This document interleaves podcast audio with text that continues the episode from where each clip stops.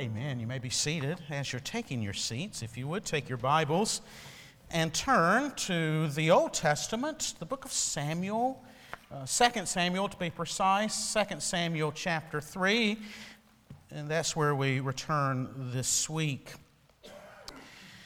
And as you're turning there, I just want to ask if you have a similar experience uh, like mine. Oftentimes, I find myself getting my fill of nasty news. Whether it's political bickering, or the police blotter, or world health scares, there are just sometimes I just want to turn it off, right?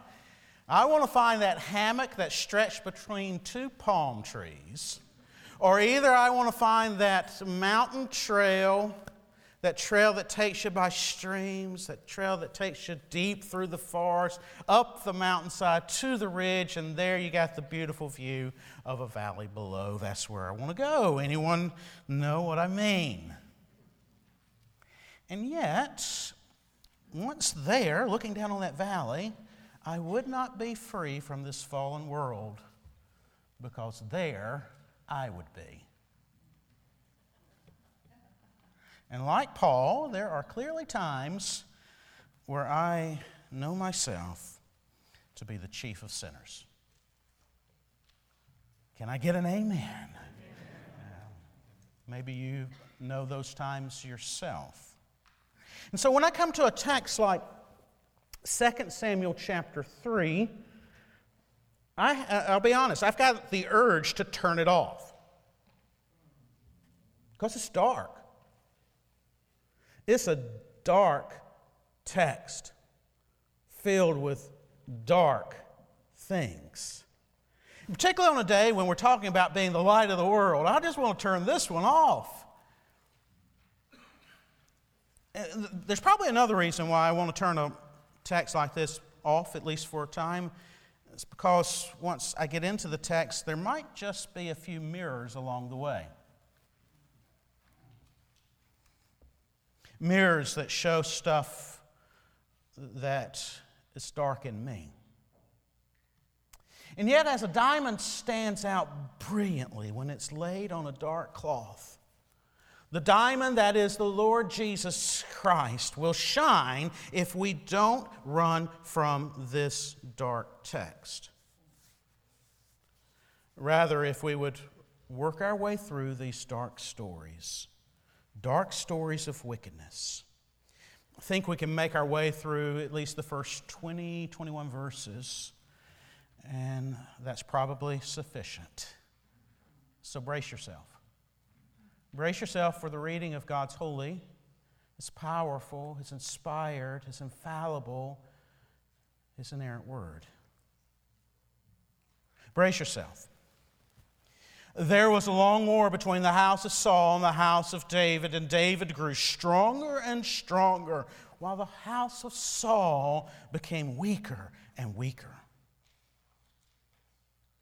And sons were born to David at Hebron. His firstborn was Amnon of Ahinoam of Jezreel, and his second, Chileab of Abigail, the widow of Nabal of Carmel, and the third, Absalom, son of Maacah, the daughter of Talmai, king of Geshur.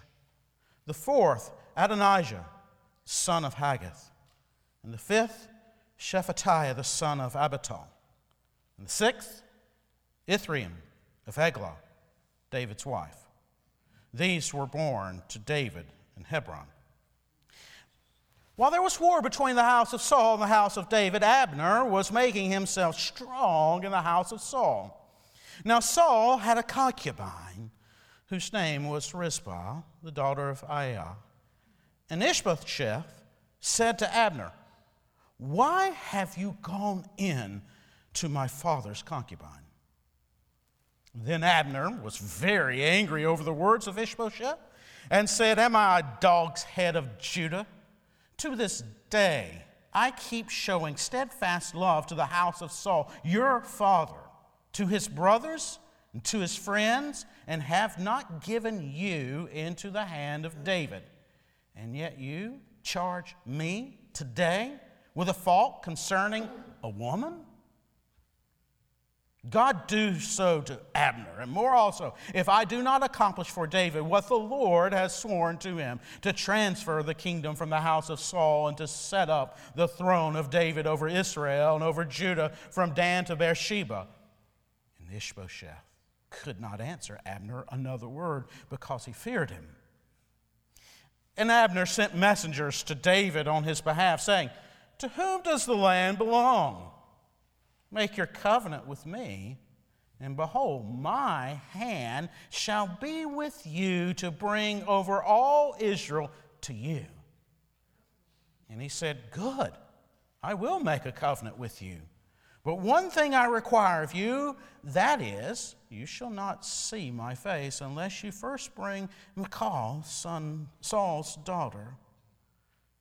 And when you come to see my face, then David sent messengers to Ishbosheth, Saul's son, saying, Give me my wife Michal, for whom I paid the bridal price of a hundred foreskins of the Philistines. And Ishbosheth sent and took her from her husband Paltiel, the son of Laish. But her husband went with her, weeping after her all the way to Bahurim. Then Abner said to him, Go, return. And he returned. And Abner conferred with the elders of Israel, saying, For some time past, you've been seeking David as king over you. Now then, bring it about. For the Lord has promised David, saying, By the hand of my servant David, I will save my people Israel from the hand of the Philistines and from the hand of all their enemies. Abner also spoke to Benjamin. And then Abner went to David at Hebron, all that Israel and all, the whole house of Benjamin thought good to do. And when Abner came with 20 men to David at Hebron, David made a feast for Abner and the men who were with him. And Abner said to David, I will arise and go and will gather all Israel to my lord the king, that they may make covenant with you, and that you may reign over all your, that your heart desires. So David sent Abner away, and he went in peace. The word of God for the people of God. Three things to consider with me this morning, brothers and sisters. First, consider kingdom growth through sinful motives. Second, consider sinf- kingdom growth through sinful means. And then lastly, kingdom growth by sovereign mercy. Growth through sinful motives, growth through sinful means, and growth by sovereign mercy. First, then, kingdom growth through sinful motives. Dale Ralph Davis, in his commentary that we're using frequently in our series through the book of Samuel, Dale Ralph Davis tells an old Donald Grey Barnhouse story. Now, if you don't know that name, Donald Grey Barnhouse was the famous pastor of 10th Presbyterian Church in Philadelphia years ago, and he was famous for his preaching, for his expository preaching. He was famous also for his good stories. And Barnhouse once told the story of a young Willie. And the story of young Willie is much like one of those stories about uh, one young George Bailey and It's a Wonderful Life. You remember George Bailey and It's a Wonderful Life as a, uh, as a boy was out playing with other boys and they were playing uh, in the winter time and, and his brother lands in the freezing water of the lake and George goes out and rescues his brother. This story about young Willie is much like that. Yeah, it's got a twist to it. You see, young Willie and his friends were out skating one winter's day on a lake, on a pond. And one of Willie's friends was skating, and all of a sudden the ice was thin and he fell in. And Willie quickly crawled out and rescued his friends. And it was a public place, so a lot of folks gathered there. And as Willie is rescuing his, his friend, uh, the place erupts with cheers, with praise, with adoration. And it's all heaped on, on Willie. And one lady, one woman asked him, Tell us, my boy, how you were brave enough to risk your life to save your friend. How are you brave enough to risk your life to save your friend? And in between his shivers, with his teeth chattering, Willie said, I had to. He had my skates. you can do a very good thing for not so very good of a motive. It's a simple truth. You can do right things for wrong reasons. And here we've got a prime example, and that example is Abner. He does the right thing. He does a thing that is in keeping with what he has known all along. David was God's anointed. And Abner had known that. And as we saw last time, he perversely opposed what he knew. He opposed it. He opposed it when David's rule was merely the rule of a chieftain over the tribe of Judah in Hebron. But after a few years of David's rule as that chieftain, Abner's growing stronger in his influence upon the northern tribes and Benjamin, and he's strong enough to where he thinks, okay, now I can be a kingmaker. And he was. He became a kingmaker. He set Ishbosheth, the, Saul, uh, the son of Saul, the weak son of Saul, he sets him on the throne. And not only does he do that, but then he agitates against David and Judah. And it ends up becoming war. And that would go on, as we see in verse 1, for some time. And as war went on, again, a war initiated by Abner, Abner decided he's going to strengthen his position within the house of Saul. He's going to strengthen his position within the tribes, the northern tribes, and Benjamin. He's going to strengthen his position, and I think he's got this in mind. And I think it was in his mind all along. I'm going to set up Ishbosheth. Ishbosheth is weak. There's going to come a point in time when Ishbosheth will fall, and I will be the man. I'll be the guy. I'll be the next king. Notice verse 6. While there was war between the house of Saul and the house of David, Abner was making himself strong in the house of Saul. Now, how exactly did he make himself strong in the house of Saul? By taking one of Abner's, uh, one of, excuse me, one of Saul's former concubines as his wife. It was as much of a political act as it was a sexual act. This was no affair of love. This was a claim upon the throne should Ishbosheth fall. It was an ancient Near Eastern way of doing business. But don't miss how brazen it was. Don't miss, don't miss how sinful a use of force it was. Sin is ugly and sin is dark. Verse 7. Now Saul had a concubine whose name was Rizpah, the daughter of Aiah. And Ishbosheth said to Abner, Why have you gone in to my father's concubine? Ishbosheth, as weak as he was, nevertheless showed some courage here, didn't he? He shows, it, it seems as if he shows a bit of integrity here. He called Abner on his sin, he called him out. And what does Abner do? He continues to show his colors. Verse 8. Then Abner was very angry over the words of Ishbosheth and said, Am I a dog's head of Judah? To this day, I keep showing steadfast love to the house of Saul, your father, to his brothers, and to his friends, and have not given you into the house of David or in the hand of David, and yet you charge me today with a fault concerning, and get this, and I think this is probably how he said, a woman. He was ticked. And notice how he speaks of Rizpah. Rizpah, who He's just, in essence, made his wife.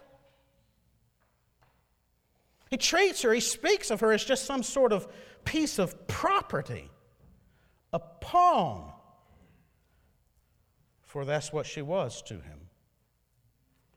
Sin is ugly. Sin is dark. Sin is prideful. Sin is vile. And next, he continues, and this time profanely, calling down irreverent use or irreverent curse upon himself. And again, admitting all along what he knew. Had this been part of his plot? Possibly. Notice what he says, verse 9 God do so to Abner, and more also, if I do not accomplish for David what the Lord has sworn to him, to transfer the kingdom from the house of Saul and to set up a throne of David over Israel and over Judah from Dan to Beersheba.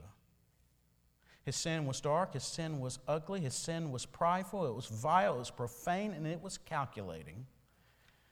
And it had what sort of effect? Get it, get it. It expanded the kingdom. It expanded the kingdom. Abner does what? He confers with the elders of Israel. He confers with Benjamin and he brings them over. He brings them over to David. Kingdom growth through sinful motives. The kingdom was indeed expanding. Abner had sought the kingdom, but not out of love for Yahweh. Abner had sought the kingdom not out of a love for Yahweh's anointed David. Abner had sought the kingdom for Abner's sake, for Abner's position, for Abner's advancement, for Abner's glory. Verse 12.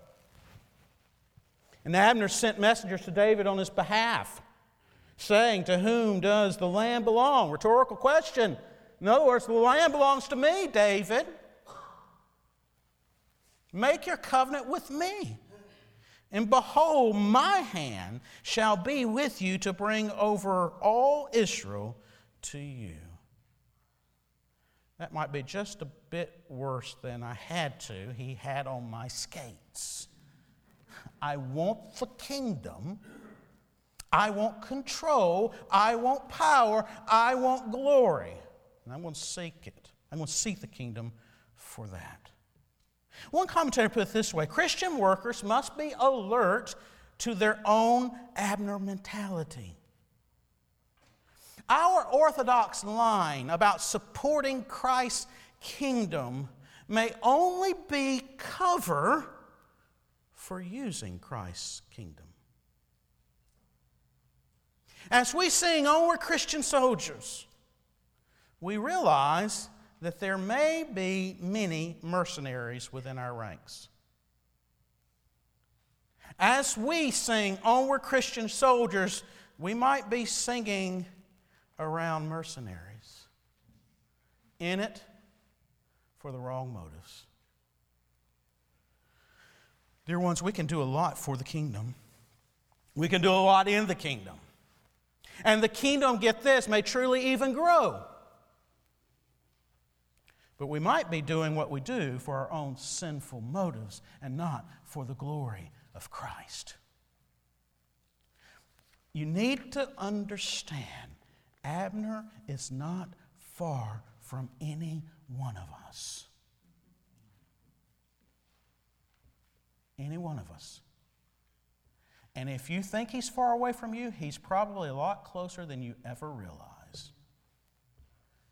Abner's really close to us, and so is David.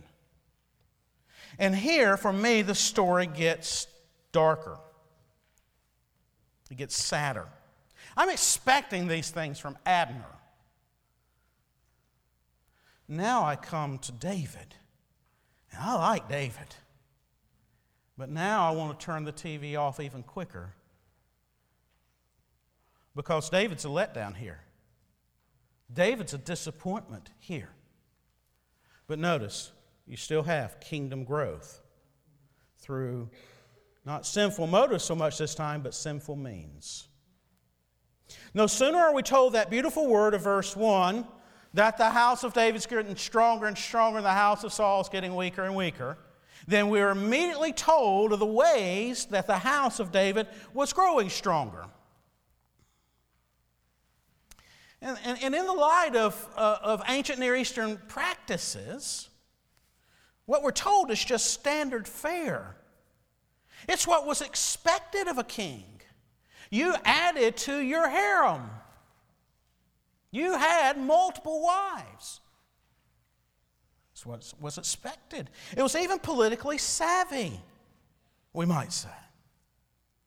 But in light of Genesis 1 and 2, where we have God's intention for human sexuality to be expressed in the covenant between one man and one woman, and in the light of Exodus 20, when we are forbidden from violating that covenant, and in the light of Deuteronomy 17, where kings were expressly forbidden from having multiple wives, in light of God's word, what David is doing here is sinful. Verse 5 And the sixth son, Ithream, of Eglah, David's wife, these were born to David in Hebron. Go through that paragraph, verse 2 through verse 5, and you'll find David had six, not one wife. Six. Yes, some of these were political moves, like his marriage to Maacah Maacah was the daughter of the king of this little kingdom to the northeast of Galilee. Basically, it would be the Golan Heights today. And he married her. Why? So that he could apply pressure on the other side of the northern tribes. Yes, it's a political move. But political savvy doesn't make having multiple wives less sinful. And discerning readers who are familiar with the rest of the story of David will come across names like Amnon and Absalom. And you know trouble's ahead. Be sure your sin will find you out be sure our sins will find us out. Recognize sin splatters, and it may splatter for generations. Sin, sexual sin like here, can have long term horrific effects. And yes, have long term horrific effects even in the heart and the life of a man after God's own heart. But then as if to add an, uh, an emotional exclamation point or to underline this, this wrong means of expanding the kingdom, we have verses 14 through 16. They're heart wrenching, aren't they? David makes a political move here. All right, Abner, if you're going to do this, got one thing for you to do. Get me my first wife back, Michal. Get her back for me. Yes, she had been David's wife, right? Yes, she had actually been his first wife. And yes, Saul had taken her from him. But the move, this move of David, wasn't romantic. It's strategic. It's political. It's a test of Abner. And it's a means of solidifying, if we do bring the northern tribes, and if we do bring Benjamin under the reign of David, of solidifying that reign. Yes, it's all that. But the writer wants us to feel the pain of her new husband.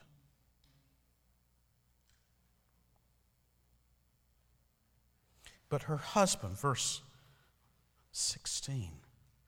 But her husband went with her, weeping after her, all the way to Bahurim. Then Abner said to him, Go return. There's nothing else he could do. He returns. Yes, the kingdom was growing. Yes, David was the anointed king. Yes, David is a hero of our faith. And yet, David is a man of warts. David is a man of clay feet. He's a hero who sinned very visibly. And that sin would go, have ongoing ramifications and pains. Such, brothers and sisters, is the way of sin. Sweet to the taste, but bitter to the end. Yes, David would be forgiven. Yet forgiveness does not remove all pain. Right? Forgiveness was pronounced this morning to all of us who confess sin. And that's glorious and that's sweet, but that doesn't mean we're not going to face pain in the here and now. Yes, David wouldn't face eternal judgment. But that doesn't mean he wouldn't be spared of temporal, this world consequences of his sins. Dear ones, let us let that sink in. In our day and in our culture, we have a culture that preaches few restraints upon political machinations, right? I mean, you can do just about anything you want to politically. And it preaches even fewer restraints upon sex. Don't miss the sins of these two men. Abner the unlikable and David the likable. Polygamy, polyamory, sexual abuse of power, treating people as mere tools for our pleasure and our lusts and power, homosexual lust and practice, pornography, promiscuity, adultery, be it physical or mental, living sexually in any fashion outside of the holy covenant between one man and one woman, brothers and sisters, it is sin. It all brings heartache. It all is a rejection of God's wisdom, of God's graciousness, and of God's authority, no matter how we feel, no matter what our culture preaches. And we must see it for what it is. Who has bewitched the church so much? Who has bewitched the evangelical, Bible believing church so much that we have such a, let's be frank, lax view of sexuality?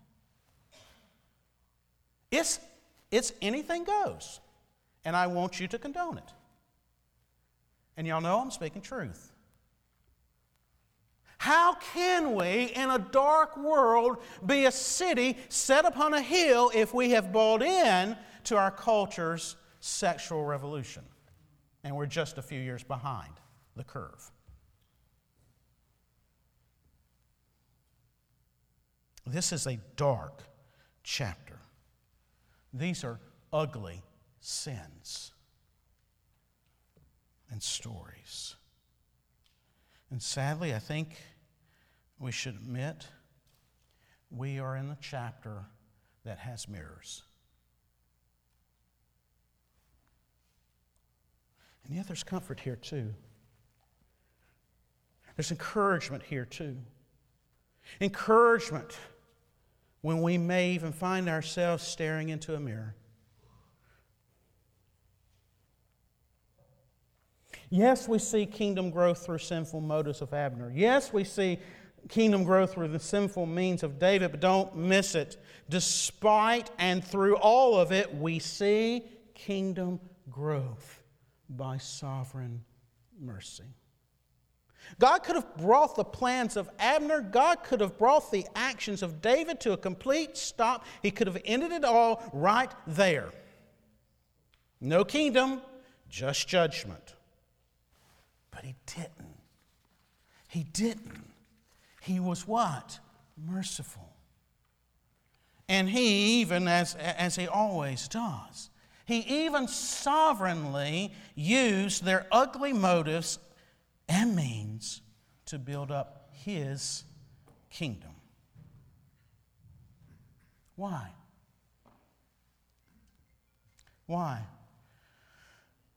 Unfathomable mercy and grace is one answer. And the extension of that answer, because through such a kingdom would come an even greater David with pure motives, with perfect submission to the law of God, and with a single minded faithfulness to one bride, the church. Loving her so much, cherishing her so much, that he'd lay down his life for hers and be resurrected for her justification and eternal kingdom life.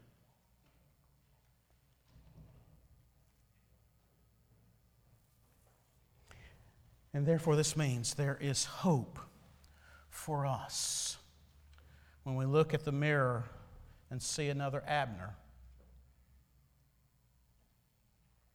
There's hope for us when we look into the mirror and see another David.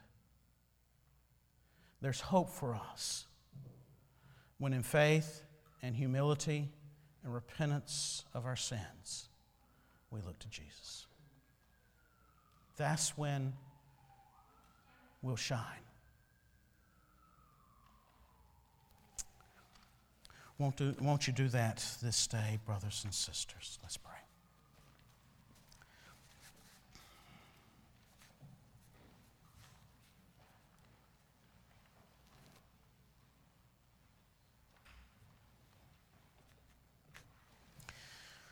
Holy Father, I don't understand your ways. I don't understand how you're so incredibly merciful to us. How you spare us what our sins deserve right now. That you forgive those who by your grace turn and place their trust in Jesus. Father, I marvel at the grace and mercy you show me and the grace and mercy you show us. Help us in humility, in faith, and repentance to look to Jesus, to confess our sins, to ask for his forgiveness, to ask for his mercy to ask for His grace, to repent of our sins, and to follow after Him. Lord, there are many obstacles to such. Obstacles in this world and obstacles even in our lives, and obstacles here this day. And yet you're sovereign. There's nothing too powerful for you. Save your people we pray. In Jesus' name, amen.